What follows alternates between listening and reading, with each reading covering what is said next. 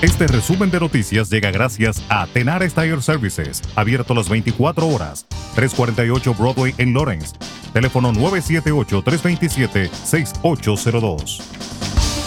La ciudad de Lowell se encuentra entre varias comunidades de Nueva Inglaterra que se preparan para una afluencia de refugiados después de que miles fueron trasladados en avión desde Afganistán tras la retirada de su presencia militar por parte de Estados Unidos.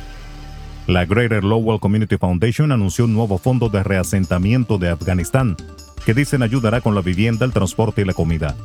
Se espera que unos mil refugiados afganos lleguen a Massachusetts y New Hampshire en cuestión de días. La agencia prensa asociada informa que unos 900 refugiados se reasentarán en Massachusetts y otros 100 al norte de New Hampshire.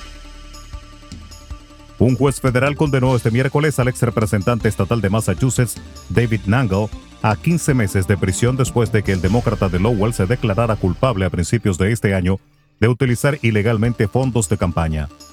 Usó el dinero para financiar un estilo de vida que incluía membresías en clubes de golf y viajes a casinos en Connecticut y mentir a los bancos sobre sus deudas para obtener hipotecas y otros préstamos.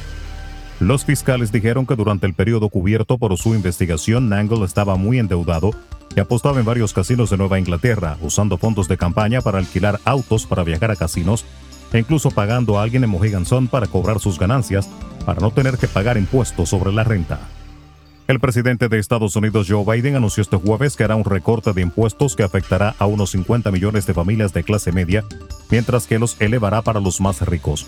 En un discurso desde la Casa Blanca, Biden aseguró que será un recorte de impuestos para la clase media histórico aunque no ofreció detalles al respecto. Asimismo, el gobierno de Estados Unidos anunció este jueves que ha desembolsado 700 mil millones de dólares del paquete de estímulo de 1,9 billones de dólares aprobado en marzo pasado.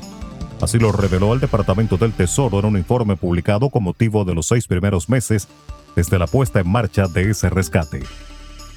El secretario del Departamento de Salud de Puerto Rico, Carlos Mellado, anunció este jueves que desde hoy viernes ningún menor de 12 años podrá asistir a eventos multitudinarios que propicien la aglomeración de personas, aunque cuenten con una prueba viral calificada negativa.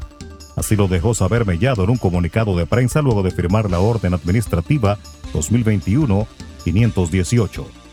En República Dominicana, el Ministerio de Salud Pública informó este jueves que en el país circula la variante Delta del COVID-19 mutación de alto interés epidemiológico y catalogada por la Organización Mundial de la Salud como de preocupación.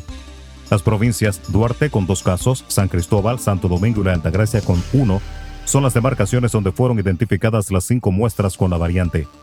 Esta variante fue identificada en las 42 muestras secuenciadas en el laboratorio Fiocruz en Brasil, las cuales fueron enviadas entre el 21 de julio y el 14 de agosto y notificadas a Salud Pública informó el viceministro de Salud Colectiva Eladio Pérez. Las muestras corresponden a dos extranjeros y tres dominicanos, de los cuales solo uno estaba vacunado. Y la magistrada Miriam Germán Brito sostuvo este jueves una reunión de trabajo con los responsables de los órganos de persecución del Ministerio Público que encabezan la Operación Falcón, así como con parte del equipo de fiscales investigadores y litigantes del proceso que desarticula la red de lavado de activos provenientes del narcotráfico más amplia enfrentada en toda la historia de República Dominicana. La máxima autoridad del Ministerio Público recordó que el narcotráfico lacera a toda la sociedad, con consecuencias que no siempre se pueden advertir con facilidad. Recordó además que el lavado de activos afecta negativamente el tejido económico al impactar con una competencia desleal a los sectores productivos y a personas emprendedoras. Resumen de noticias. La verdad en acción. Jorge Auden. Conduzca seguro confiando el cuidado de sus ruedas a Tenares Tire Services, abierto las 24 horas, los 7 días de la semana. 348 Broadway en Lawrence. Al comprar gomas nuevas, recibe reparación de por vida, además de otros servicios también de por vida. Tenares Tire Services también ofrece alineación y balanceo y autodetailing. Las mejores gomas nuevas y usadas en Tenares Tire Services, con el trato afable de Brian de Peña y su equipo. Tenares Tire Services, 348 Broadway en Lawrence. Teléfono 978-327-6802.